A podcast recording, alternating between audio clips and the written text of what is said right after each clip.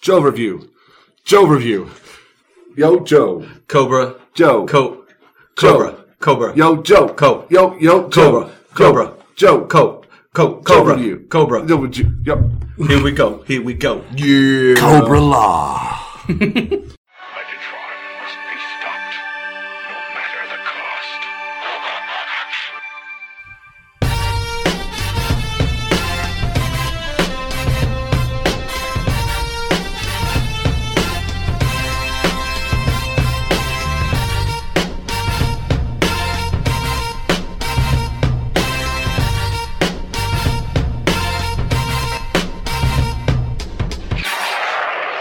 Cybertron! Hello, ladies and gentlemen, and welcome to the Autopod Decepticast. This is your semi monthly podcast delivering a breakdown of tangentially related Transformers topics. You know, that, that tagline is a that tagline is a work in progress. Don't worry about it. Bi monthly, are you thinking that means every two months? No, doesn't that mean twice a month? Yeah. Ish. Yeah, we've been doing two weeks so far. Bi monthly ish. Hey, we're not making any promises. you, that's not legally binding. We're, You- we're We're done done- week to week for a long We're, time. we're done with the Transformers movie. We're kind of embarking on a mini series of uh, GI Joe, the animated movie, right People now. are like, stop talking about Transformers already. We get what you did. Or Do your wrists hurt from patting yourself on the back so goddamn much? that's not why my wrist hurts. I'm your host, Aaron, and I I live a very privileged life. And how many friends do you have that you've known since the second grade? Is the answer zero? Maybe one? Well, I get to be friends with not one but two people from this era of my I was gonna say life. zero. and I get to podcast with them. Uh, by sheer coincidence, uh, for you, dear listener, that is this podcast. please, please introduce yourselves. Two of my favorite people, fuck buds, since 1985. Mm, I'm Ryan. I'm Fuck bud. Caleb, and I'm not a fuckbud of these people. Hmm, you don't want to talk about it. Oh, you're ashamed. Hey, uh, you, g- you guys interested in uh, playing some Mario Brothers later on? I love it. We are the Autopod Decepticast, known mostly for our in-depth 1986 Transformers the movie analysis. We are dedicating the next unknown number of episodes to the nationalistic neighbor to our cast iron cohorts and the 1987 movie that didn't make it to theaters, didn't make any children cry, but maybe planted the spores that would one day blossom into a full-on tentacle fetish. And I'm talking about G.I. Joe the movie. And we have covered the introductory sequence as well as uh, the first 12-ish minutes of the movie. And guess what? We're going to cover the rest of it, baby. So uh, just you know, keep an eye out for this. The next 12 ish minutes is what we're doing this episode. A little personal banter here. We got a little 70s dinner coming up. We do tomorrow. What's up night. with that? What's, you don't know anything about Who, it? whose idea was it and why is it playing? We- I'm very on the periphery. Whenever of we this. got together to do the exchange, the gift exchange for Christmas, all, all of us got together with, and our families. Um, Andy and I were talking, and we, she was saying that you know Mm-hmm. Andy being Caleb's wife. Yes, yeah, Kiss Cable's context. wife. Um, and um, she and I were talking and wanted to have, you know, do a dinner party. And we decided, uh, you know, let's do it, you know, hey, we'll shoot for February or whatever. So we texted back and forth and decided to make it a themed party. I suggested, I thought, I asked, was is a 70s theme party too uh, overdone? And she was like, no, I love it. Let's do it. We're all going to dress in 70s style garb. Um, and then she and I planned the menu. Uh, this- mainly you know 70s style foods like i'm doing like a, um, a maraschino cherry and pineapple ham Oh. and some uh, some shrimp cocktail deviled eggs uh, i'm doing a lime uh, or lime cucumber pineapple jello mold um, and uh, you know uh, some other I can picture the the drawings from the the Better Homes and Gardens Yeah. cookbook. Those, those weird, weird, poor like the photos from the '70s cookbooks. Yeah. the color, the They're color washed correction, out and- color correction should have been. Impl- oh Why didn't they use Photoshop or oh, something? right, right. i'm also doing a, a, uh salmon mousse mold Wow. the salmon mousse that is a Monty Python yes reference. yes Uh, so okay, that's going on. Uh, how are you dressing? i uh I Or is really- it a secret? Uh, No, I can tell you. I mean, you're going to be blown away no matter whether I tell you or not. Uh, I've been, I have not, purpo- not purposefully, mainly laziness. I've not cut my hair, but I'm going to try to do like the dry look. Okay. Um, and then Poofy? I, Okay. and like like seventies Robert Redford leading man hair. Yeah. And um, then I have a mustard uh, turtleneck, and then I'm wearing my sport coat with uh, my le- the leather arm uh, elbow patches. Let's point out the fact that Ryan's wardrobe, anyway, It's true. It's, is pretty much that era. it's, very heavily any seventies influence. It's true. He's going for Robert Redford leading man, but we know the execution will be Ed uh, Powers. That's better than what I was going to say, which is just going to be like comedic character actor that you feel sorry for. It, uh, West and I made conscious decisions to go with outfits that were trad- that were seventies, but like you'd see somebody in a movie in the seventies. It's not like a cartoonish version of the seventies. okay. Um, so she's got uh, she's got uh, she's gonna be rocking an afro. I was going to ask if she was doing something black exploitationist ish. It's she's gonna do afro. She's gonna do like the the glowy like satiny highlights and Okay. um, is she going to carry a 45? the gun or the beer. The gun is the, the gun that's named after the beer. Uh, no, it, That's what. No. that's how. Not a lot of people know that. Oh, interesting. Back no, to she history. she uh, but like sh her outfit is very in like. I think a way that she would enjoy dressing if it were socially not people would be like, "What are you doing?" She she just likes these kinds of outfits, and like uh, it is something that she her all of her stuff she can repurpose for normal everyday wear. I'm sure she will pull it off. Caleb, are you are you guys making any food? Yes. Yeah, Andy's making food. Okay. Do you know what that food is? Uh, I think she's either going to do like a pineapple upside down cake Yep. or What's the seventies were just all awash with pineapple. They, it's like they just Molds. discovered it. molds. Yeah. And she's doing um, stuffed mushrooms, I think. Okay. All right. How are you And- dressing? That's a surprise. Oh. Okay. Stay tuned. Yeah. Okay.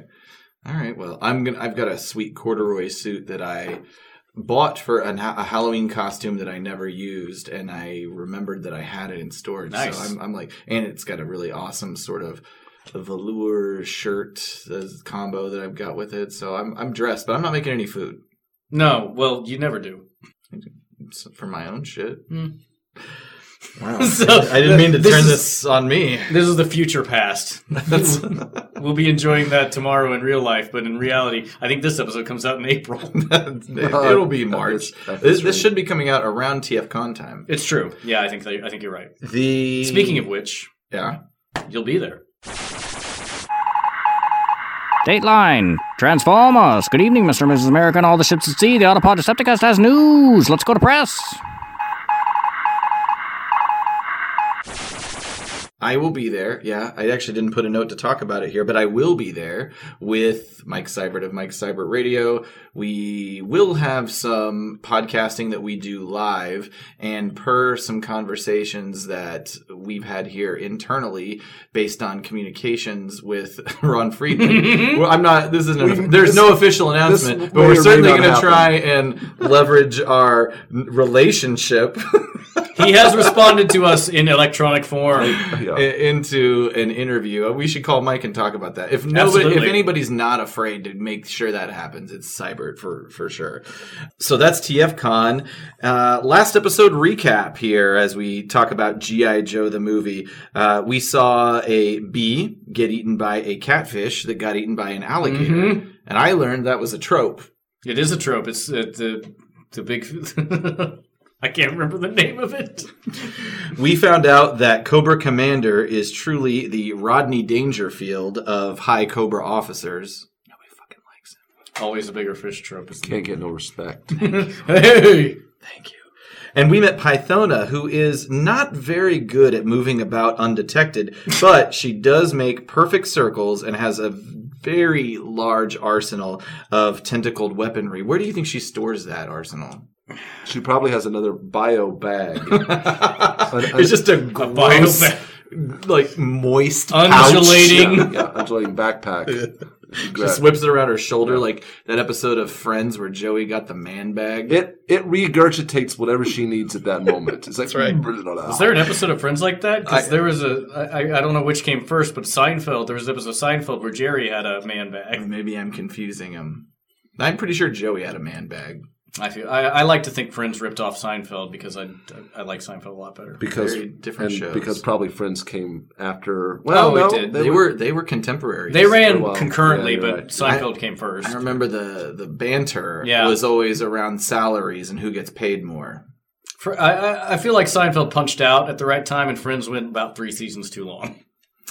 I'm not judging that competition. It also does not hold up very well if you rewatch Friends, where I submit that Seinfeld does. I w- Victoria, my oldest stepdaughter, loves Friends, and I That's I don't have a great memory kind of of it. I surprising. don't I don't have a great memory of it. And whenever I go upstairs and it, an episode is on, uh, and I sit down and I- and watch an episode with her, I laugh quite a bit actually, and which shocks me because I in my head I don't like Friends, but then when I watch it, I have to admit that I laugh. Well- Watch- you're watching it and you're like, I, I- nice, Bravo! nicely done.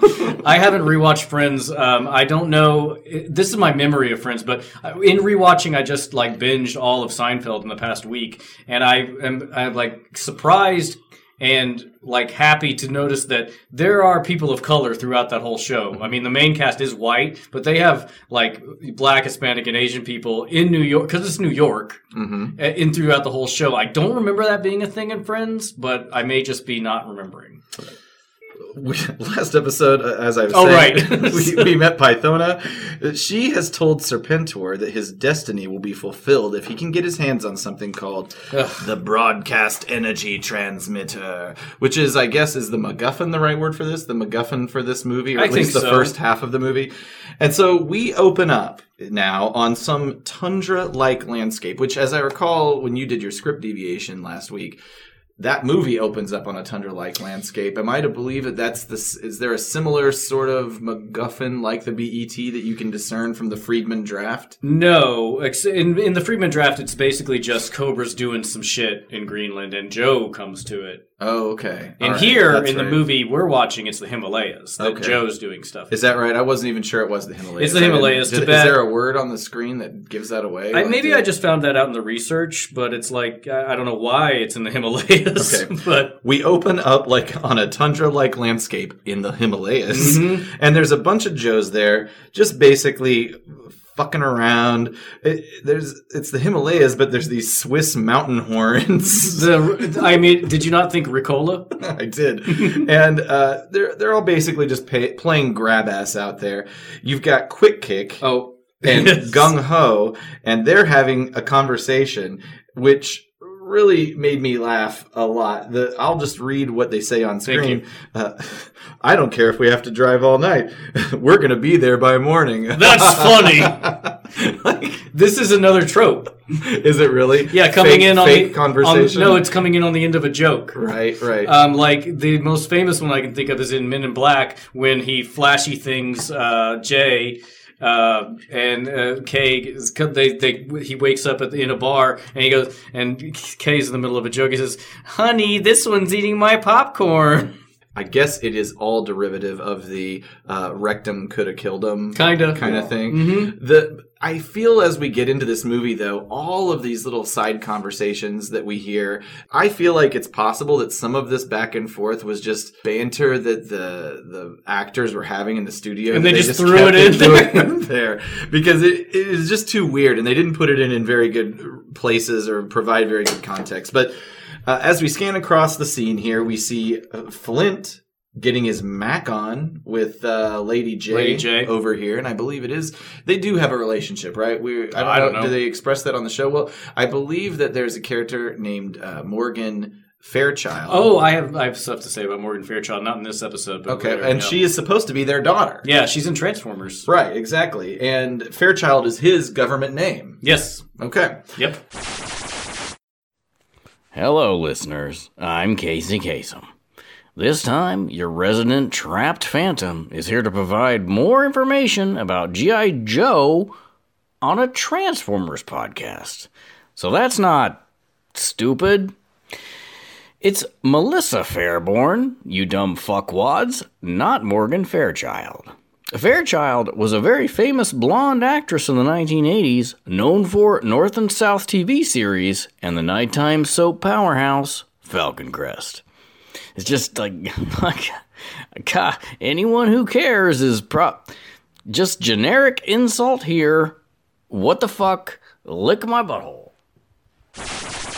And I believe that is canon in some of the Transformers uh, uh, uh, media. Yeah, Well, let's not screw that up. We're gonna get lots of haters. I'm on that almost because I'm pretty sure- 99.9 percent sure. So there's a lot of laughing. There's some horseflay. Horseplay. There's Mm-hmm. some horseplay, and unfortunately, no one's really guarding the the broadcast energy transmitter. We've got mainframe, dial tone, and Duke. They're they're dicking around this bit of machinery here. Dial tone, who has been suggested, shout out to Michael Andrews as the shockwave of the GI Joe Mm-hmm. verse. He is just sure that this thing is going to work. And- Unlimited power anytime we want, anywhere, anytime we want. perfect. Do you, That's what he says. Unlimited power anytime, anywhere we want. Which is did did you got when I? So do you you guys ever made the connection that when you when you see the BET that I like I think of it as like a giant device. It's gonna like uh, broadcast like episodes of the Monique Show or Wow. Nellyville or maybe is Run's that House. how long you been holding on to They this? they should have Five that minutes. okay. They should have that tap dancing frog on the like logo emblazoned on the side Welcome of it. to the WB. Yeah. Fuck that frog. um, I I did have dial tone. I think I probably got him from a garage sale. Yeah, and then d- this is the weirdest thing because Duke says if this thing works, it could be the key to the world's energy crisis. How? Like, I think they're conflating two things here because Buzz Dixon does say that they. This is taken from Tesla research, where Tesla was working on wireless transmission of energy. But it seems to be that they're equating wireless energy with free energy, as if it comes from nowhere, as if it's creating energy. Are, there, are these solar panels that are on this thing? I don't think that's the implication. You don't think so? They look like the panels that are on uh, Close Encounters of the Third Kind that that make the like the colors with the music Maybe they're hoping that because the- they light up when it, and that's what the energy shoots out of. maybe they're hoping that the energy will be actually like the energy that's inspired by the electricity of the Wendy Williams show. I hope this never stops. also, all the references you're making aren't really uh, B- black entertainment television references, are they? Is Wendy Williams on BET? I think he just the Wendy uh, Williams show has been on the BET. Okay, all right, all right. my bad. Yeah, uh, obviously you wouldn't know that, it's, Aaron. I, I don't know if you noticed. I'm too busy uh, watching uh, KKK Friends. KKK radio. Oh, I watch watching KKK KKK right? Yeah, he They just- have they have a YouTube. presence. Absolutely. wow. okay. But the, okay, those look like solar panels. I, obvi- I think the implication is it, it, it it creates energy though, or it somehow magnifies energy. which is impossible. but broadcast energy transmitter. I mean, let's break that down. It's broadcasting energy, and which that's redundant, right? Broadcasting and And transmitting. transmitting, yeah. Uh, so it's like I squared. think- it squares the power of energy. I think they're just conflating what like broadcasting energy with creating it like cold fusion or something. I don't know. so we don't get It into it. irritates the hell out of me. But but what we do know is that dial tone sounds like uh, Mo Sizlak's even less testo- testosteronally gifted younger brother. does. uh, counter counterintelligence officer Scarlet shows up on the scene and reminds us that this piece of shit costs one billion one billion taxpayer dollars. I didn't. I should have done the math to see what that's worth in in uh, today's dollars. One It billion. would probably be at least one and a half. I'm, I'm going to bet 1.75. no way. I'm gonna bet five. No, it's not more than double. Okay, hang on. Uh, uh, we're talking Just inflation 1987 calculator. inflation. Uh, Calculator. We've been here before. Morgan Freeman. This is the one I, I have this bu- bookmarked. 1987. I guess we'll go with 2017. It might not. Be, well, it's Uh, the over double. $2.19 billion. Yeah. All right. Well, we all. I, I was the wonder- closest without going over. Sure you were. Price of right. Ru- price of right. price of right rules. Might makes right. That's right. Meager muck. So Duke flips the machinery on, uh, exposes that, that. Well, this is where he says that this is maybe the key to the world's energy tr- crisis, which very 80s uh, premise and need, by the way. Uh, the thing blasts a heaping amount of energy all over the mountain. Everyone is super excited about the success of this machine. Of course, not knowing that in five years they will all have a new undiscovered form of cancer. But for now, it's all high fives, even those who did not do the work, which is most of the people. What the fuck's quick kick and roadblock to it? Or Rusnik. Just telling shitty jokes. It's, Yes, it's like, yes. The top of I that don't was like a remember his name. disco floor from Saturday Night Live. Mm-hmm. I want one of those light up floors. And then it basically, again, this is the wireless bit of it. Just makes things work independently. Yeah. And then, it, then yeah, we I had wish it- I could back this up five seconds. That That was, was- it's, it's like one of the machines sexually harasses Yes, Lady J, is it Lady J? She gets Hang on, hit in the let's go butt back by here. a like by a this phallic cannon. yeah. Well, like yeah. floats Oh, I up missed out of that. the No, ground. look, watch. Uh, it, it Pops Oh my Lady J- God! Yeah. Pop- Pops Lady J and the old Tookus. Yeah. Well, 12 it minutes, totally 55 does. seconds. Yeah, it just like that's straight not up good. slides up her butt crack. that's not good. and then quick kick. And they're probably high fiving It's- because they, they saw saw it. it. Yes. and then, uh, yeah, at 13 minutes, we have Cross Country's Havoc runs, runs away. That's right. So And also, uh, all the radios of all the vehicles start playing DMX simultaneously. Stop. Drop. so at this point, uh, the you know when cross country's havoc, it starts moving on its own. D- Duke actually gives a little chuckle at that point, by the way. Uh, Look at this piece of shit struggle. but the the yuck cease because cross country starts running toward, or he runs to chase down the havoc, but then he starts running back towards the camera, Mm-hmm. and uh, he is being chased by a gigantic fleet of Cobra stun vehicles. Serpenter flies right into the scene. Destroy everything except the broadcast energy transmitter. immediately, everyone. This I command. Or second, this I command. And immediately, everyone shoots at the broadcast energy transmitter. we we should drink every time he says this I command. How drunk do you think we'll get? I mean, we're only at two. Wow. We're drinking anyway.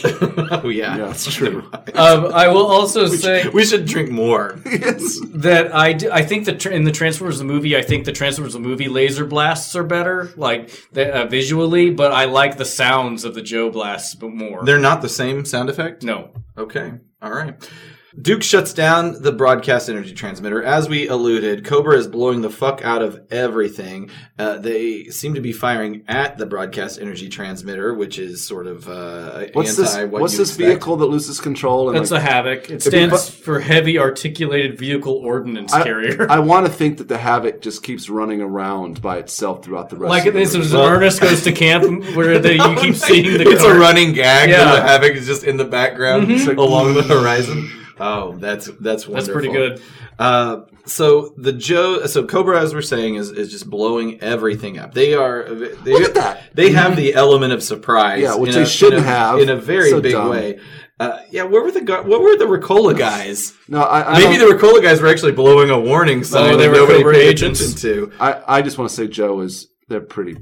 They're not very well organized. to. It's Not, well, n- it doesn't seem like uh, they were trained for this. no, The Joes finally start to fire back, and despite the fact that a mountainous, snowy path does not seem like Harley Davidson territory, the goddamn dreadnoughts show up and, and join the fight here at this point on their motorcycles. Motorcycles. yeah, man. And I was gonna say earlier I like that everybody's in cold weather gear, but Cobra like the dreadnoughts aren't. Some of the Cobra agents are, but so they blow up Snowjob's Havoc. He abandons just in time, of course, and then he goes and hops on Quick Kick's Havoc. They exchange some witty, they exchange some witty, wintry banter, and take some shots. Their banter here does not make sense, as I was alluding to here. Uh, here's what they said: Quick Kick, hey Snowjob, need a lift? Snowjob, maybe walking is better for my health.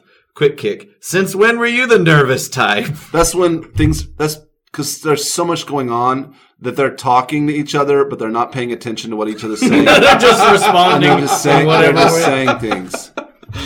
That's like uh, They actually do have an interaction in, in a little bit that I really enjoy the dialogue of.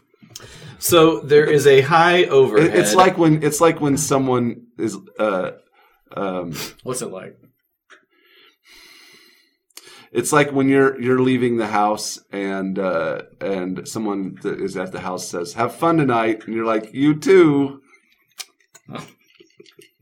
I see. We're doing Brian Regan jokes. Yeah, take take luck. Take luck and have it. Yeah, okay. so. God damn. Uh, maybe I've had too many drinks. or not enough. That's what I say. There's a high overhead at this point of the Wendy Williams show, and by the explosions happening all around it, you'd think that the troops aren't obeying Sebenter's command to not destroy it. This is the w- most egregious shot here. The BET is just, there's just explosions happening all around it. Duke, always observant, remarks that Cobra is after the BET. he commands his people to abandon the $1 billion savior of all mankind and fall back. Cobra and Serpentor at this point then get into a little bit of a fight. Well, uh, just ahead. one quick thing. I, I like how this is. I think specific. Like they did this specifically, but like if you notice, GI Joe always falls back and regroups, and Cobra always retreats. Yeah. it's a euphemism. Doesn't Duke at this point say, they're shooting at these cans? Oh yeah. and then Serpentor says, "I must possess the broadcast energy transmitter. This I command." That's number three. Number three, we'd be getting tanked on this episode. Okay, but, but and as he says that, or before he says it, he and Cobra Commander kind of get into a little shit here, Mm-hmm. and uh, Cobra's give it like this is costing us dearly, which the action on screen, by the way, hasn't conveyed at all. They've been Unless he's actually just talking about gas. really kicking G.I. Joe's ass at this point. Serpenter calls Cobra Commander a lackey, and now I appreciate input. And as our HR representatives will tell us, feedback is a gift, but this is an offensive level of candor. Higher level Cobra officials really need to treat each other with more respect. Uh, also, the Megatron Starscream question persists here because clearly Cobra Commander is a pain in the ass. Clearly, no one likes him. Why did- didn't Serpentor get rid of him a lot earlier? Yeah, because we don't have the Starscream defense where Starscream is actually capable and like is very powerful, whereas Cobra Commander doesn't seem to add a lot to anything. I would think maybe, maybe, I mean, maybe Serpentor just hasn't built up the documentation on, on Cobra Commander yet enough to build a case. You got to have your papers. straight. Maybe that's scheduled for next Paper week. trail. That's right. I just haven't got to it yet. I would argue Cobra Commander has shown a level of competence. He created Cobra. He did. It's true. Yeah. I don't know. Uh, it's, He seems to be the o- one of the few smart ones here that he's wearing a hoodie. yeah, he's he's one of the ones wearing a coat. Yeah. He dre- at least he dresses appropriately for the situation. Is there a college that has a serpent themed mascot? I don't know why. I just thought it'd be funny if he had college letters on his hoodie. Oh yeah, like, Like oh he's- yeah. He's part of the Indiana Quetzalcoatlus. I don't know what a Quetzalcoatl. Quetzalcoatl is an Aztec god who was a serpent and who flew. I think uh, you knew that we wouldn't know that. I did. I just. Well, I don't know. Open a book. Ryan is always trying to prove his intellectual superiority. Uh, It just, uh, it's all, you know, I, it, I will say this, it is very difficult and draining on me for me to constantly bring myself down to your guys' level. So sometimes I'm sorry it comes out. It's uh, you know that's that's why APDCAD exists. Is your attempt That's, to that's try and highbrow, relate. baby. Right now, you've got Cobra Commander, you've got Doctor Mindbender. They're in they're in this machinery. Cobra and Serpentor have just exchanged some shitty dialogue, and immediately their vehicle gets uh, Mm-hmm. Mindbender and Cobra Commanders get shot up by Roadblock and Snake Eyes, and so they wreck and get just chucked into the snow. Who is that third character with them? Is it, it's got to be some kind of actual named I Cobra don't know who person, that but is. I don't know who it is. it looks like a Kmart beachhead. It does, yeah. I was going to say it's kind of a Cobra beachhead. They get thrown into the snow. Everybody's, you know, certainly unhappy about that. The Joes turn around and continue to fire on them some some rockets. The Joes The are turning the rockets- tide, by the way. I don't know if you noticed, but the rockets have the sound, like uh, Prime's rifle yes, sound effect. yes, I did know that. I love that sound effect. That's Hmm. Yeah, one it's of my great. favorite It's so good. uh, animation sound effects that I assume is only used in these two. I think so. programs, but but I do love it. Duke decides to jump back to the BET. I surmise he never should have left it. If Cobra wants the BET, in theory, they're never gonna leave. They're not gonna they're, Destroy They're not it? gonna destroy it. So why wouldn't you just stand your ground there? But Or drive it away. or I mean, that thing's got to I- move at like three miles an hour. yeah, I'm, gu- I'm guessing it's not highly portable. but I Ju- mean, they brought it all the way to the Alps. I, For I some was reason- thinking they built no it there. reason at all. Do you not think they- Weird. Why would they build it in the Alps? I don't Why know. is it I don't there? see any factory. Wait, they're not, they're in the Himalayas. They are not Yeah, in the Alps. Right. Oh, yeah. Maybe they just Tibet. They got some Sherpas, that cheap Sherpa labor. Yeah. Mm, capitalism. No offense to any Sherpas out No. there. Where Bishop is at? so Duke jumps back to the BET. He he he know, he says that the BET is the Joe's only shot, and he asks for cover. He runs toward it. He takes uh, a laser singe to the shoulder while while trying Mm-hmm. This to is- get over to it. The bit where I like uh, w- the interaction between the dialogue of Quick Kick and um, um, um, uh, Snow job. Thank you, Snow Job, uh, where he says, "Man with the problem." I just really enjoy that. I, I, I thought that was a really good line. Who who wrote that line? Uh, Buzz Dixon would Probably. be my guess. At this point, Serpentor flies towards the BET. Uh, Duke kind of grabs up from underneath it, uh, rides it into the air, and while he's in the air from underneath it, he he chucks a grenade into it. Oh, oh, he pulls the pin with his teeth and chucks a grenade into it. is that a is there a trope to that? Yes. You Like, can't do that. w- would it would it would it pull out your front teeth? Yes. If if you did such a in fact, thing? Buzz Dixon mentions that because Buzz Dixon did do five years in the military, and uh, he mentioned specifically at this part that you'd lose your teeth if you did that. maybe GI Joe has Quick developed release a form- grenades. yeah. That they made like the pull with their teeth. also, where did he pull that grenade? it was out of his coat. Okay, so it was just like in his pocket, like like my wallet would. Be. I mean, Oh, that's okay. I mean, that's that makes sense. I mean, Sure. that's not so hard. it was to- probably like on, like he had it on on the mesh, you know. I, I feel like grenades are usually attached to something. Like there's some security. It's more than just dangling like your car keys. You Well, realize- you're not in the You army. realize Duke is dangling. Well, this um, from- isn't army. You realize Duke is dangling from a, a an improbable serpentor flying d- machine, right? That's true. What makes that thing go? Did That's- Elon Musk design that? Yeah. Magnets. How do they work?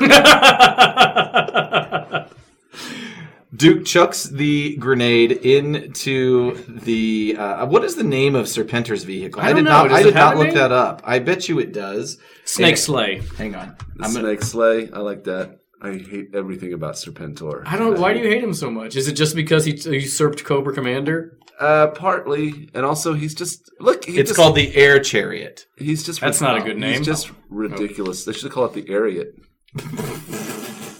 Duke throws his grenade into some air vents of what I have just learned is called Serpentor's air chariot, and he drops off of the machine. Grenade explodes, destroying Serpy's ship, and Duke runs back to the BET, activates it, which causes a a cache of Joe missiles to fire on Cobra from behind and help turn that tide They got even a further. Squadron of Patriots back there. That's right. At this point, the Cobra troops panic. Cobra commander demands that they stand their ground, but people don't seem to really be wanting to stand their ground at, at this point, which is a it's, it's a weird thing. Like the juxtaposition of when Cobra commander says "stand your ground" and As then says opposed to- "retreat." like immediately turns around on it. Yeah. Right. Serpentor attacks Duke on the BET, throws him to the ground.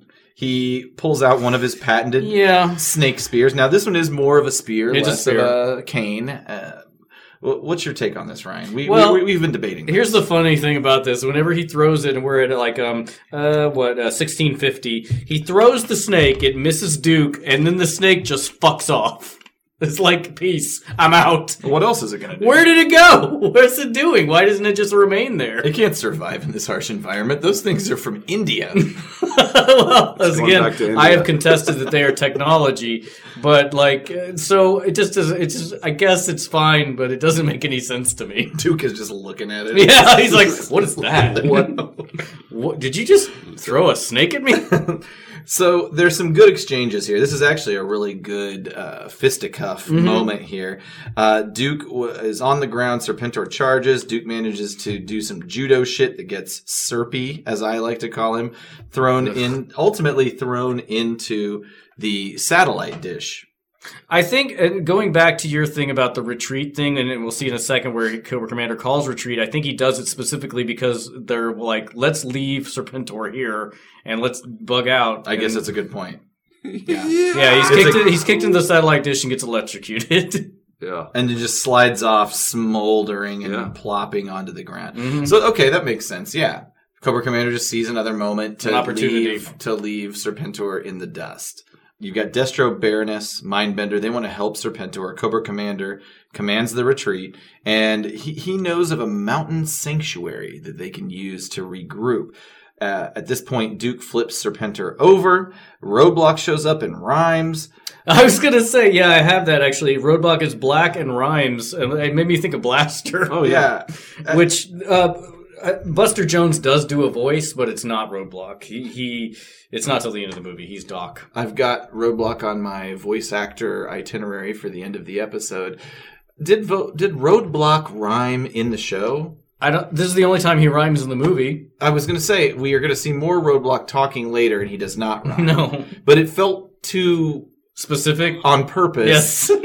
to not be a. Th- it felt like ha- having not watched GI Joe in forever. I felt like does he do this all the time? yeah, it was weird. But then again, I don't remember Blaster rhyming all the time. But it was m- maybe more of a thing. When I was researching that a little bit, I didn't watch any old GI Joe shows, but I also learned that the rhyming character is a trope. Oh, hmm I mean, you've got you have sure. got. I mean, even it, you've got Blaster and Wheelie, and Wheelie. Transformers. One a little more annoying than the One is cool. other. Cobra is retreating. hmm G.I. Joe is regrouping. Duke says that they're going to have to split the force up. Half is going to have to go chase Cobra. Half is going to have to guard Serpentor and the BET. He commands Roadblock to, to get a little crew together and go after Cobra. Cobra is still seeking refuge in the mountains at this point. Yeah. The, the troops are freezing. They're unhappy with this decision. Cobra Commander is demanding to push on.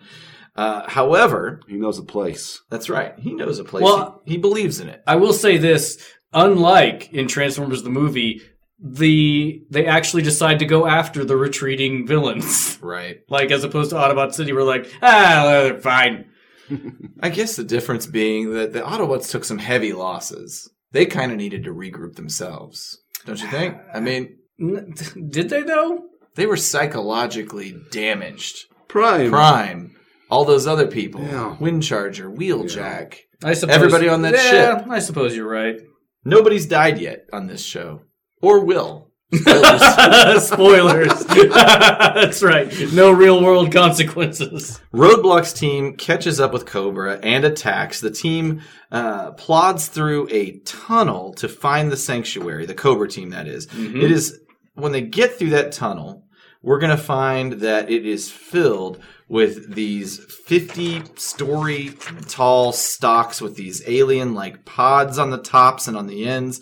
Uh, and you, me eyes playing tricks on me. It's revealed that Cobra Commander knows about this place. Yeah, that's right. So Roadblock and the team is going to charge through here, by the way. And uh, at this at this point in time, well, I mean, I guess you'd have to know Cobra Commander is going to know about the place because he mentioned that he knows about the Mm. Or sanctuary. you, well, you could just think he's full of shit, which that's everybody true. seems to. That's- He actually pulls into this place like, wow, oh wow. and it's like, this is the first we see in this movie that the Havoc has this ability to open up and shoot like a big old flying hover vehicle, which Roadblock manages to drive With his while feet. Yeah, with, I with- think- exactly, completely with his feet. I don't know how that works, but you know what? He has had practice. yes. Um, he charges. He's stopped as some mysterious hands Hmm. uh, emerge from the snow, grab his hover vehicle from below. Uh, the mystery creature will then flip Roadblock out of the vehicle and pull him below the snow. A whirlwind opens up in the ice there, and a strange bunch of new bug faced, orangish red troopers emerge, yelling what can only be described as a mix uh, between the sound of a, a very large hornet's nest and, and a jihadist war Uh-huh. Yeah, cry. yeah. And I have they, notes about that later. Buzz they- Dixon talks about that. they have been they have these giant petal shaped swords they're incredibly strong they start fucking these joes up Mm-hmm. uh, snowjob gets in his vehicle he goes after cobra commander but before he can capture him that same unidentified winged figure as before emerges from the ice again and stops the car not only does he stop it he lifts it up in the Fucks it air up. and uses his spiked elbow to stab into the vehicle grab snowjob and throw him out Opens it up like a can of sardines. the music. I do like also that every Joe, there's no specialization. All Joes know how to drive all Sure. vehicles. Of course. I mean, that's it's I mean, cross they do training. have their spe- Sure. they do have specializations, but yeah, they're capable of doing other things. I just thought the idea that like somebody who is trained in a tank could drive like I don't know a, a helicopter is kind of or some other made up science vehicle. yes. the, all, the music at this point, by the way, has all been i- in Transformers. Mm-hmm. Cobra Commander is uh, very happy. He applauds the strangers, strangers to us, not to him, uh, and, and approaches the winged one to uh, to only get just backhanded to the ground, which I hate to admit uh, was pretty funny. It is funny. I feel like there's a missed opportunity for a joke here, um, where Destro says he knows these people, and Cobra Commander says you're as impressive as ever. Backhand. I feel like the obvious next line should have been, "Well, it sure looks like they know him." And delivered by Uh, Anybody. that- Baroness. I Destro, like it. maybe I don't know, whatever. That's a solid. That's a solid punch up. I feel. I like it, right? Thank you. you. You should be in Hollywood. I'm I'm the I'm Bruce Valanche over here. So Cobra Commander Commander is dumbfounded, and he says that Galabulus will have your head for this, and that's when our new friend from the uh, last episode, Pythona, Mm-hmm. emerges and tells Cobra Commander that it is his own head that he should be worried about. He's like, what? Co- Cobra Commander is not happy to see Pythona, and he takes off in one of these stun vehicles here. Pythona commands uh, the new character, who uh, we'll just call him Nemesis Enforcer, his his god given name, to retrieve Cobra Commander, and he does this, but not without making this just terrible, awful, guttural uh, sound. So Nemesis Enforcer brings Cobra Commander back to the scene. We see some of the wasp like. Uh, they're called Royal Guard, by the way, is their official name. I really like their design. It's very. It's very. It's a lot of fun. It's creepy. I mean, the designers for the Cobra Law, the one thing I mean is they had their shit together when they planned. I agree. It, out. It looks very good. yeah, they they did a great job of making it very synchronous and just, it all works Mm-hmm. really well together. Absolutely. So they're walking some prisoners to an undisclosed location. Are those prisoners G, uh, GI Joe or Cobra? Those are people? Cobra. They're, Okay. they're like walking everybody. You can even see Destro in there. Okay, so they're they're walking them to a location. Ripper uh, shows up and asks where the prisoners are being taken, and Pythona answers in a way that indicates that she knows who all these people Mm-hmm. are. Uh, she commands the dreadnoughts to go and rescue Serpentor. Zartan protests. Why the dreadnoughts? I mean, they've got skills. I guess Zart- guess. Zar- Zartan's they're basic- masters of disguise. they, as we will see. Uh, he's like, lady, we don't know who the fuck you are. And Pythona pulls out a, a Comically sized. gigantic, uh, gem and pulls a David S. Pumpkins and is like, Any questions? Topical. Oh, three-year-old joke. and to that, uh, uh, Zartan I do like his response. basically agrees to take on the mission. That is a great line. Oh yeah, it's a, a gym of that size answers all my Yeah. questions, Yeah. which is an obvious line. I knew he was going to say that, but it's it's great. It's exactly what you want. It's well written. Yep. The, the animation on his face and his cohorts. And it uh, definitely, you they get definitely, it. yeah, they, the way they they animate it definitely illustrates like his longing for that. It's Right. very well His done. allegiance is with oh yeah, he's like Follow the the highest money. bidder. yeah, yeah. Right. So, uh, and that's where we're going to leave it for this episode here. How did you all feel about that battle scene? Uh, um, I.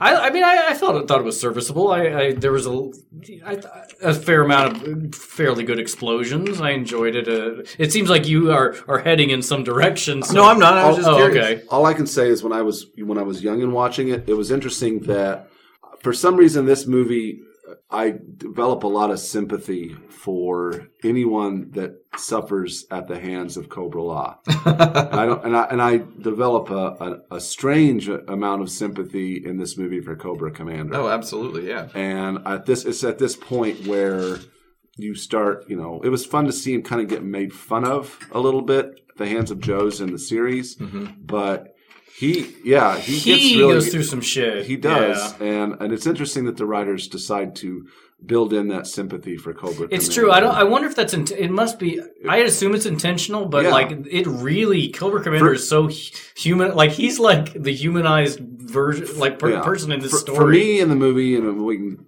discuss this more later, the character development of Cobra Commander, in my opinion, is one of the more profound Mm-hmm. and interesting ones in the movie. and I wonder how much of that can be laid at like the feet of Chris Latta's like in like his delivery of some well, of these. he. I don't think.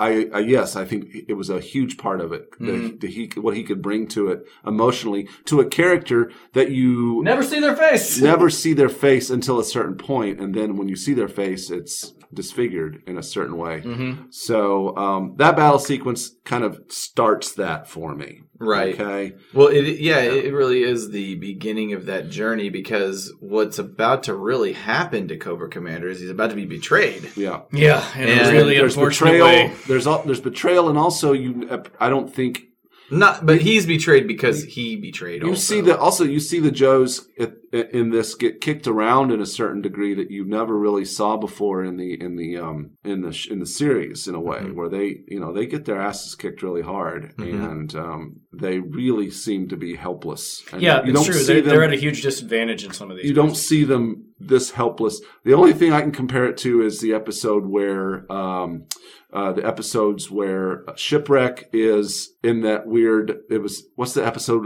It has it refers to Springfield. It's the one where the people's faces are melting.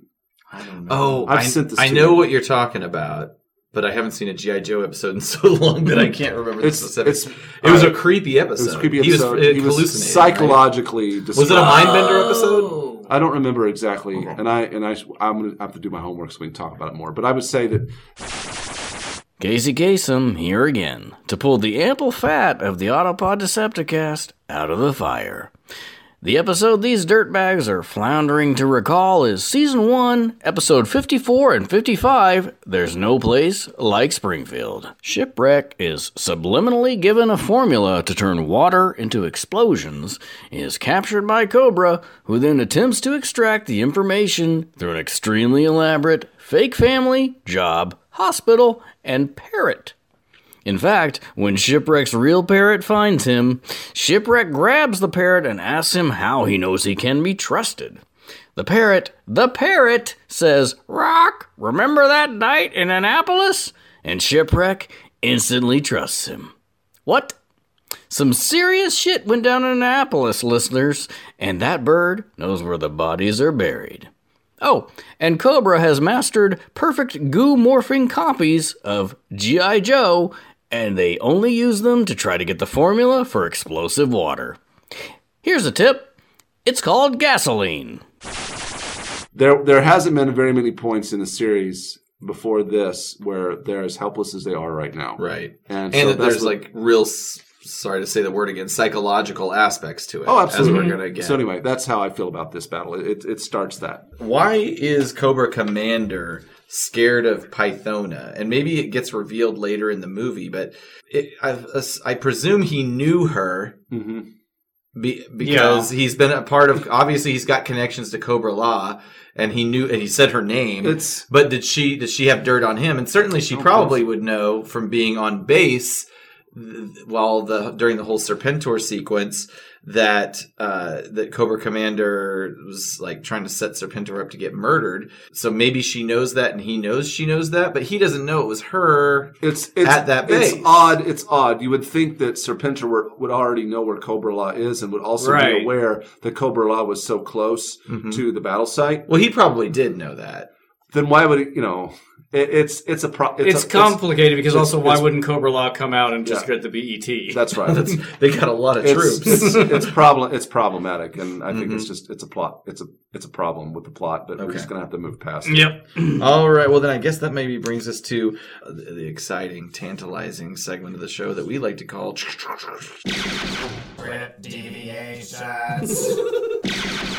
Um, so I will. I don't have any the, of the outline that uh, Ron Friedman did of the script that he wrote for this. Uh, we haven't gotten to that yet. It kind of skips straight from. But m- maybe we'll get it. Maybe we will. Uh, We're working on it. Wouldn't that be great if we were the first? Yeah. Oh, that'd be. We'd be on the GI Joe map, baby. And then the and then money comes running. Yeah. Whoa, slow down. So much money.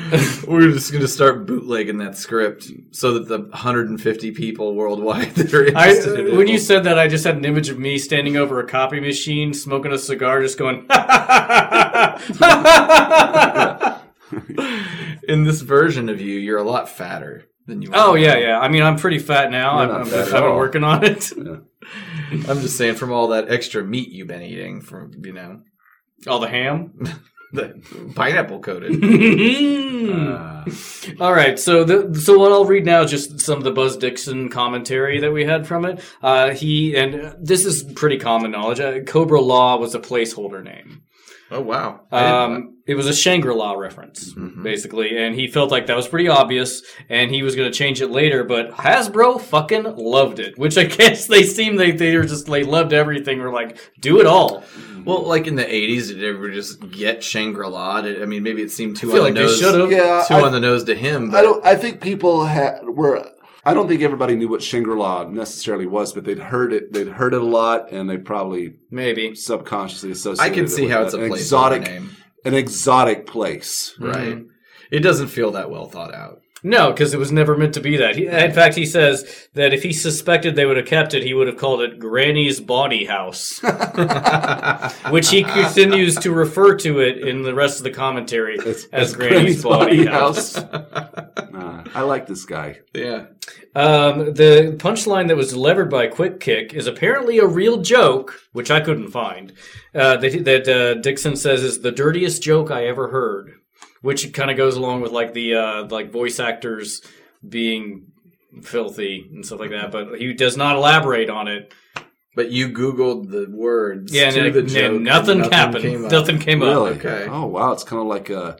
Uh, The only thing that came up was the reference to Men in Black. is it like is, you think it's so? You think it's like a bit a voice actor's like version of the aristocrats kind of thing? Yeah, that's getting passed maybe. around? Except nobody knows it. Right. We're gonna have to As opposed ask, to everyone knowing it. You should ask at the convention. I'm just gonna go up to Michael Bell and be like, "We're gonna drive all day till we get there." I don't And see care if if we have see to if he drive. starts- Well, he won't understand that because the line is, I don't care if we have to drive all night. okay, all right.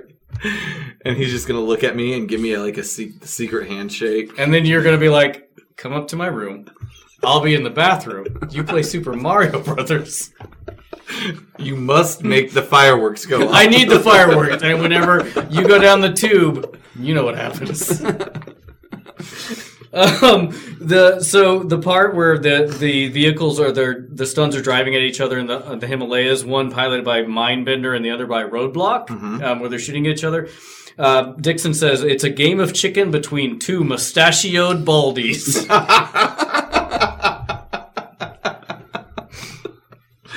I want to read more scripts. Um, for the show, much like Transformers, they had uh, the ensemble cost, cost cast try to be in the studio to play off each other, but for the movie, they didn't do any of that. It was all singular, so the actors couldn't really play off each other as strongly as they might have. And and he wished they could have like had a table read, something like that, which uh, that makes sense to me. I feel like they did a good job, but yeah, I can I totally see that. Um, it sounds like Hasbro was a lot more lenient with Joe than Transformers because Dixon says they didn't dictate which vehicle or characters to use at all, like in any of the episodes. Uh, wow. The point, oh yeah, the point of having Roadblock and his crew uh, and everybody trapped in Cobra Law was to quote get rid of a lot of Joes, end quote, in the sense of taking them off the playing board so they could introduce new characters. Oh, interesting. Is it, so, well, we'll just let the movie progress. My question was going to be: are, are, Do we just have a lot of Joes held hostage? I know, obviously, Yeah. we have Yeah. the Cobra Commander. Uh, Unfortunately, shipwreck. Shipwreck, yeah, okay. he's held. in He's there. de- he's out of commission. right. uh, that trilling sound that you mentioned, Aaron, that la la la la la, was inspired inspired by Lawrence of Arabia, uh, Arab women with high pat- high pitched sound that could penetrate for miles. Uh, unfortunately, the male actors had voices too deep for the sharp, high pitch that Buzz Dixon kind of wanted it to happen. Uh, Like I, I think later when the Cobra characters start doing it, as opposed to the, the call from the wasp like characters. Gotcha. And that's all I've got for that episode. Excellent. Well, maybe by the time we record again, we'll have the original script from Ron That'd be Friedman. dynamite We'll have exchanged probably. I don't know. He'll probably give it to us for like bodily fluids. sixteen dollars. I need you to come in this cup.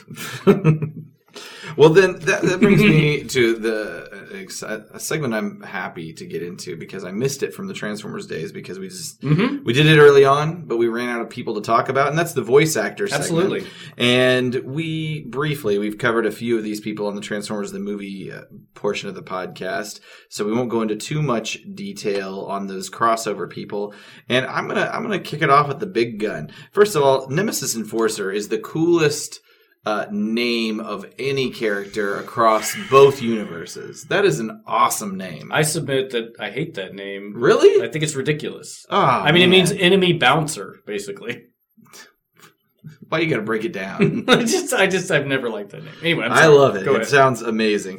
But Ryan, I think you know who who voices that. I do. Um, it is uh, someone who's near and dear to our hearts, Mr. Peter Cullen. That's right. Oh. And it had to be an, uh, not a very big paycheck. I can't imagine. he basically grunts. I yeah, don't even know why they got him. I don't either. They could have gotten anybody.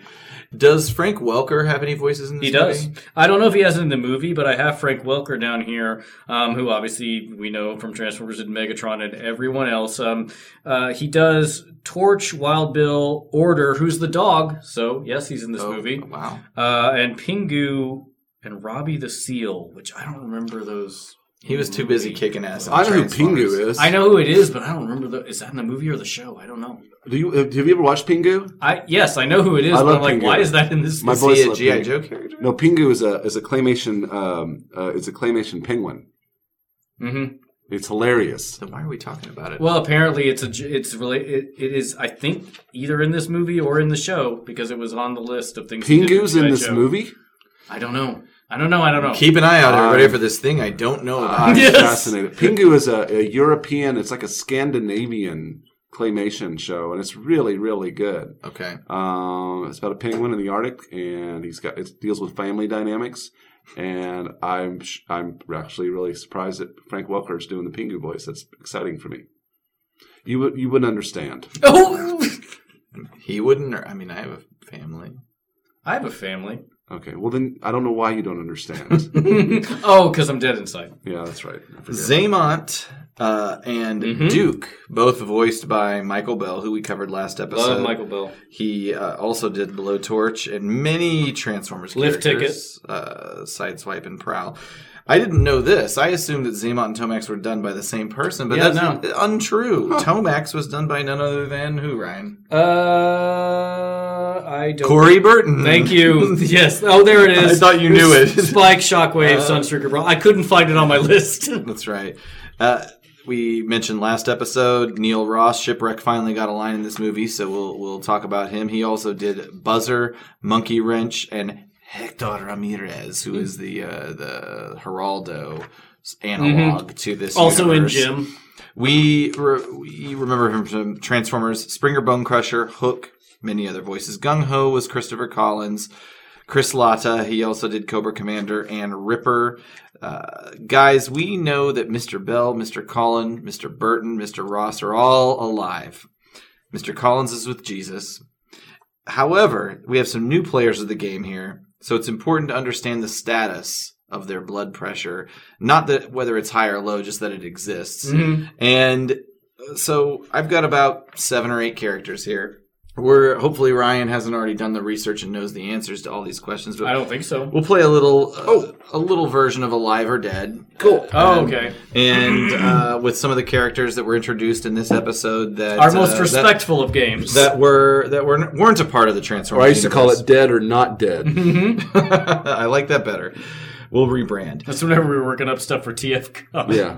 Mainframe was played by a, uh, a gentleman named Pat Penny. Mainframe was was really all he did for GI Joe. He was also on that the Dukes show that we talked about Ah. last episode.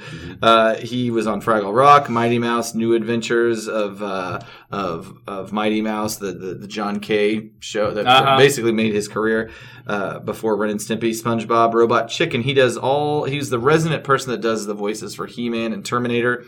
He's repped by William Morris, and I presume still is because this guy is Alive. very good. That, Go that was a Greenlaw! gimme. That was Yes. a gimme to prime you guys That for was the game. prime the pump. okay, uh, next up we're going to talk about dial That's, tone. that's one. That's one me, Ryan. Zero. you beat. Okay, well, g- make sure you're keeping score. okay. Dial Tone, Hank Garrett, lots of TV movie work in the 70s and 80s. He was Officer Ed in Car 54, Where, Are, Are You? You? Uh, he was on Paris, Three's Company, Knots Landing, Airwolf. He was in Death Wish, Amityville Horror, Serpico.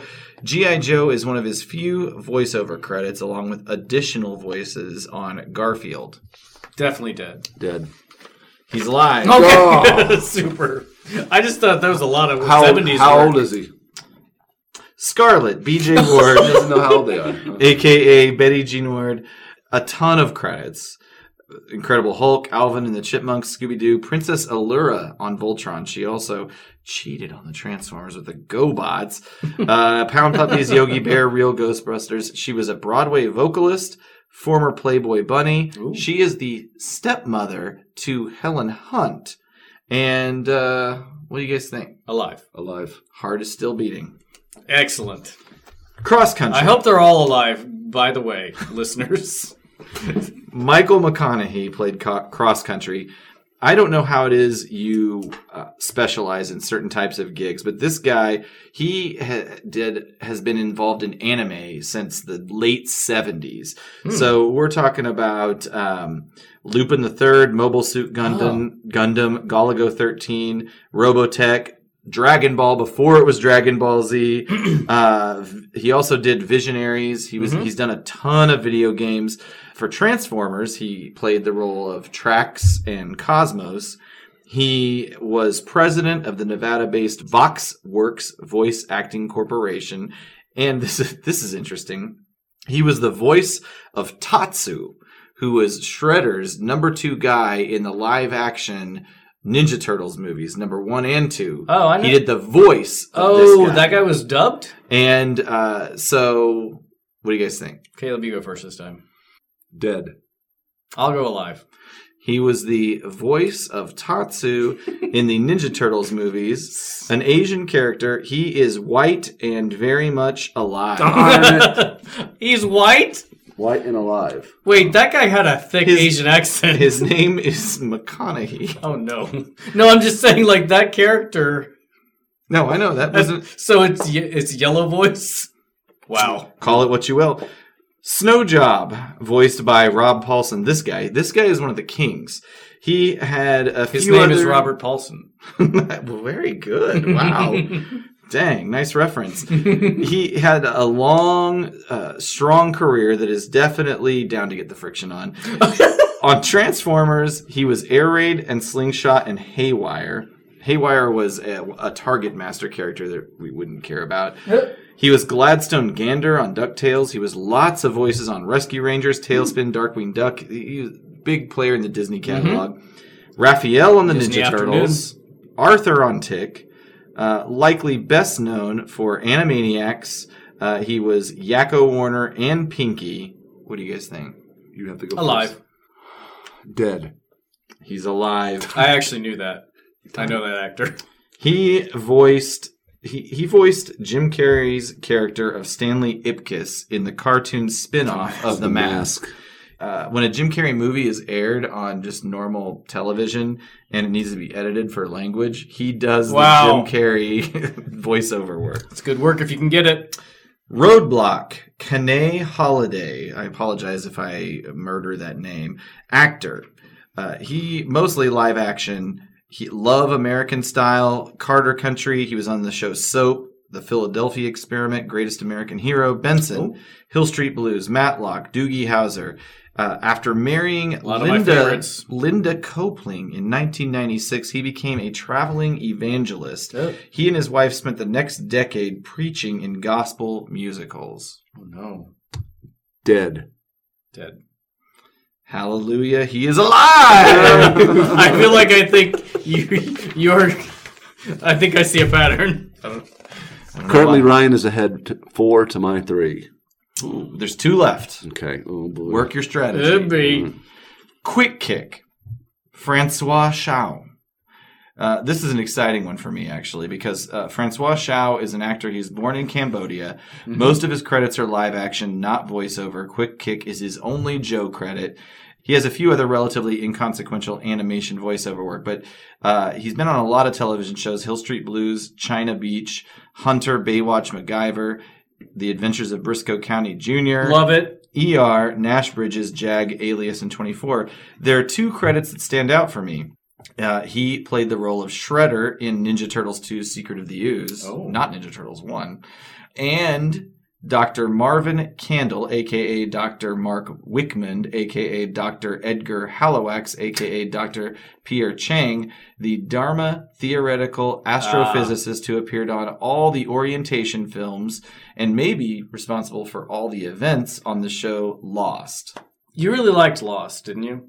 Yeah, Oh, I love yeah, that. I I know love Ryan. Lost. Ryan is, likes to be the guy I'm- who doesn't like everything. that You everybody portray likes. me as this. I like what I like. I don't care. I just I did not like Lost. It doesn't matter. But uh, so, but I remember like we talked about on last episode about the costumes. Whereas the one where uh, Caleb was Cobra Commander, you were a Dharma Initiative. Uh, No, I was old Greg when Nope. when Ryan. Nope. or- Ryan Ryan put the picture. Look up. at the look at the fucking we- look at the our website. website, asshole. Oh shit, those are my chubby days. All right. They sure were.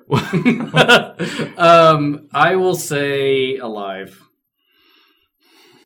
I'll say alive. He may be lost, but he is All alive. right. so this is my. All right. this is make or break. Yeah. So whatever I say. Um, I, and speaking of which, I'm glad you brought up uh, Fran- uh, Francois Chow. I Shao is Chow, how I'm I think is that. pronouncing but it. I, I was going to say that in a strange break, like of these voice actors with 80 convention, a lot of the newer ones they brought on, especially uh, the ones portraying like people of color, they're actually race appropriate. Like that guy was is, is portraying. I would think Quick Kick is probably more Japanese, but whatever. uh, at least he's Asian. Yeah, he looks kind of Filipino. Maybe Quick he's Kick looks Filipino. he's don't wearing know. he's wearing a headband. In my head, headband equals uh, Japanese. or, or maybe more Chinese actually. I Well, don't know. Jinx is Japanese. Uh, she's portrayed by. Uh, I haven't looked up the bio on Quick Kick. Let's do it real quick. Hang on. Japanese father, Korean mother. He is by country of origin, if not biracial. One more Thrasher, Ted Schwartz. Uh, there's not a lot on this guy. He was Peter Parker in the 81 82 series, which is a little confusing because Dan Gilvezan actually is famous for playing uh, Peter Parker Spider Man in, in the early 80s Spider Man series. So it's a weird credit. He was Tailgate on in Transformers, which is not a popular G1 cartoon character. I think he was in one episode, but it is a very popular IDW character.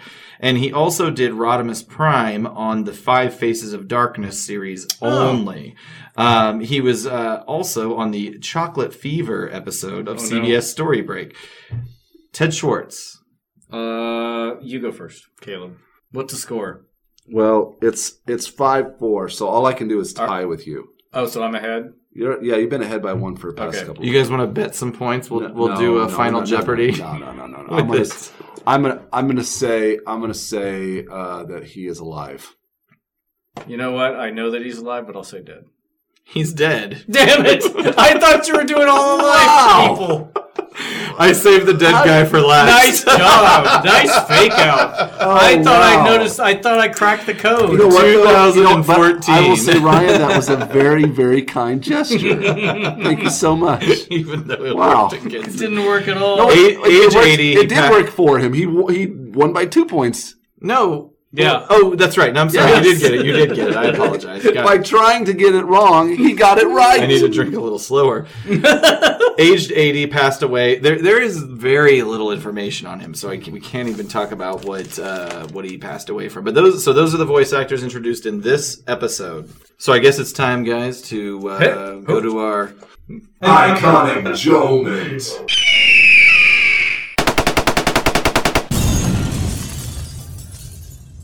fairly that's good enough, right? That's the You want another take? That is the tag to everything we do. That's good enough, right? Do you want another Nope. one? Okay. You should take all of those I love and it. mash them together. Caleb, Yes. I always like to hear your iconic gentleman. Because Uh, Because you have one, as opposed to when we did Transformers. Well, yeah. Uh, Do you remember what happened this episode? yes, of course I do. I just gotta think about it. Give me a second. Aaron, your tell us, iconic your, tell us your iconic Joman. For me, uh, it was really the reveal of this new race of, I guess, semi humanoids. Mm-hmm. Uh, all the creepiness associated with it, and just Nemesis Enforcer as the coolest name in the in the GI Joe universe, despite its critics. Split. It's a split decision. I will say my iconic moment. It always sticks out when Serpentor gets fried on that disc. He's just like, "Uh, Ah! "Ugh." It's like thirty seconds. yeah, he, Yeah. like he he's he's smoldering when he lands on the ground. How is he not dead? I would have loved it if he just like sunk into the snow, like he was so hot that it That's went all pretty the way down. iconic. Yeah. Twitching. Ugh. Great. Um, I think mine. I'm just picturing like his arms flailing as he Oh! finally sinks into the earth. Oh god! The snake and the snakes are fine. I would like it if the snakes popped out of the hole and I ran think it'd be funny away. if the snakes also eyes were like, whoa, and the snakes were getting because you know the snakes were getting fried too. Just cartoonish uh, Yeah, like eyeballs. sludge Like in like Transformers. he's getting Yeah. hit by Devastator, yes. snakes Uh, are just shooting out of his outfit. Like, Ooh-wee.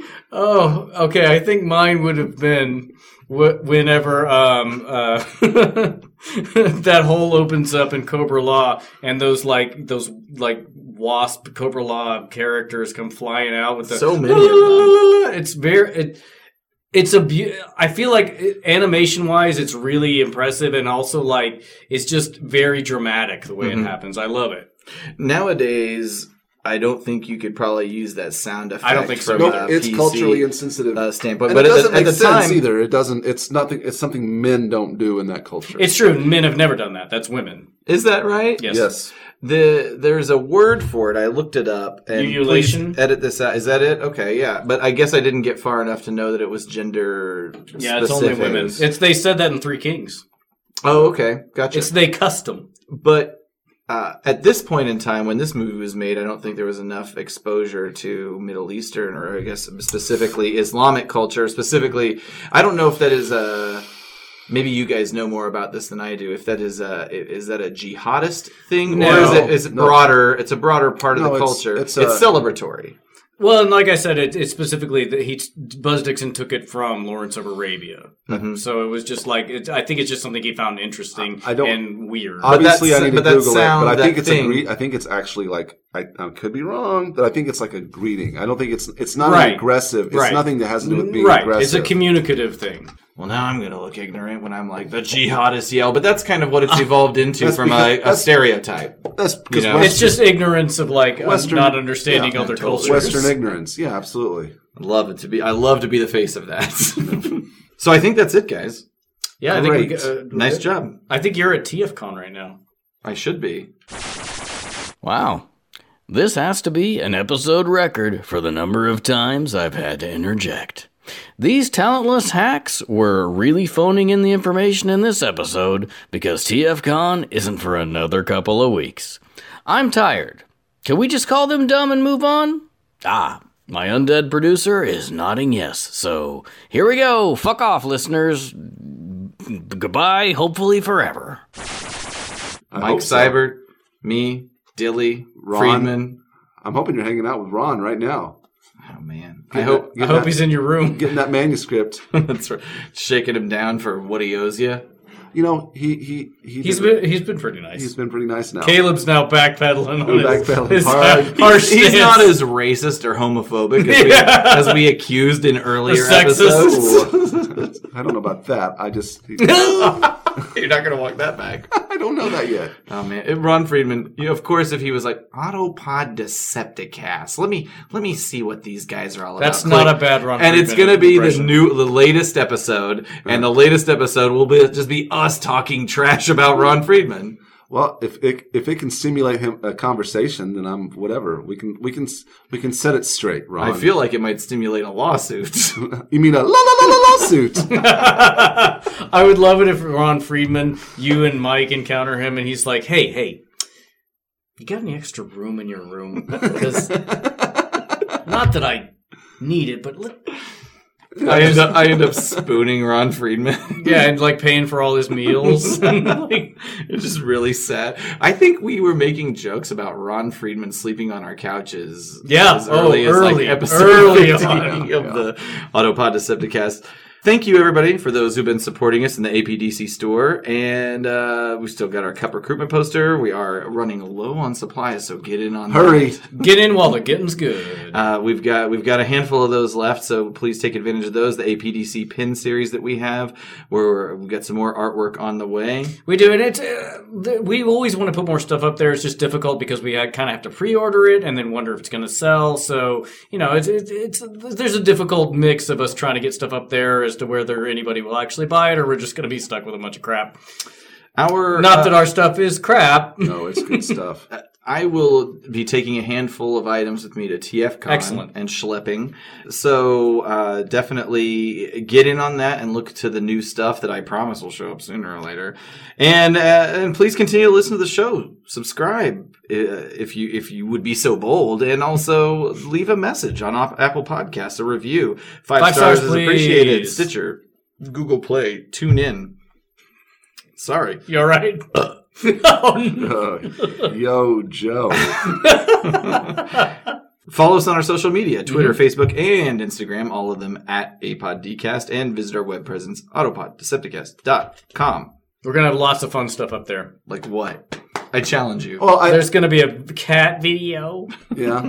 There's a video of a pine tree getting struck by lightning. there needs to be a video Pretty of a soon. sweet pineapple ham recipe. Absolutely, we're gonna. I'll, I'll put up a picture of us at our '70s party. And pretty soon, we're probably going to have some imagery of TFCon.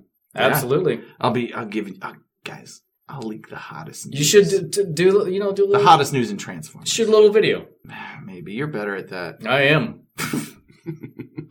All right, bye, guys. Thanks. See you later. Bye bye bye. Happy TFCon.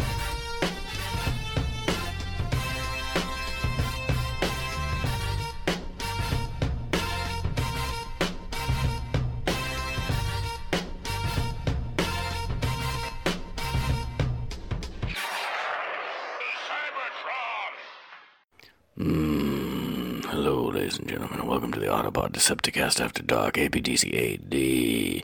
Take your dicks out, take your pussies out, get 'em wicked, 'em hard, because we're going G.I. Joe style. Um, men and women in uniform. You can yell my Joe anytime, anytime, any place, any, any place, anywhere. Where? Where? Underwear. Well, I don't. Thank you for asking, and it's a very sexy question. Just in time for that um, March Madness.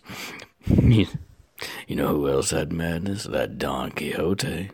He, was- he was always tilting at them windmills. I'll wind up all those. I'll wind up all those mills. Did you know there was a donkey in that story? You know how you lead a donkey with a carrot. That was my. That was my that was my nickname in high school, ladies and gentlemen, the carrot, because uh, that's what I had in my pants, a big old turgid carrot. Thought I was smuggling a big ass carrot all around, but it was my wang. Got your nose frosty. Oh boy, ladies and gentlemen, this was a real stream in consciousness, stream in consciousness one. Yo, yo, gasm. Blow cells, blow cells, where we sell good.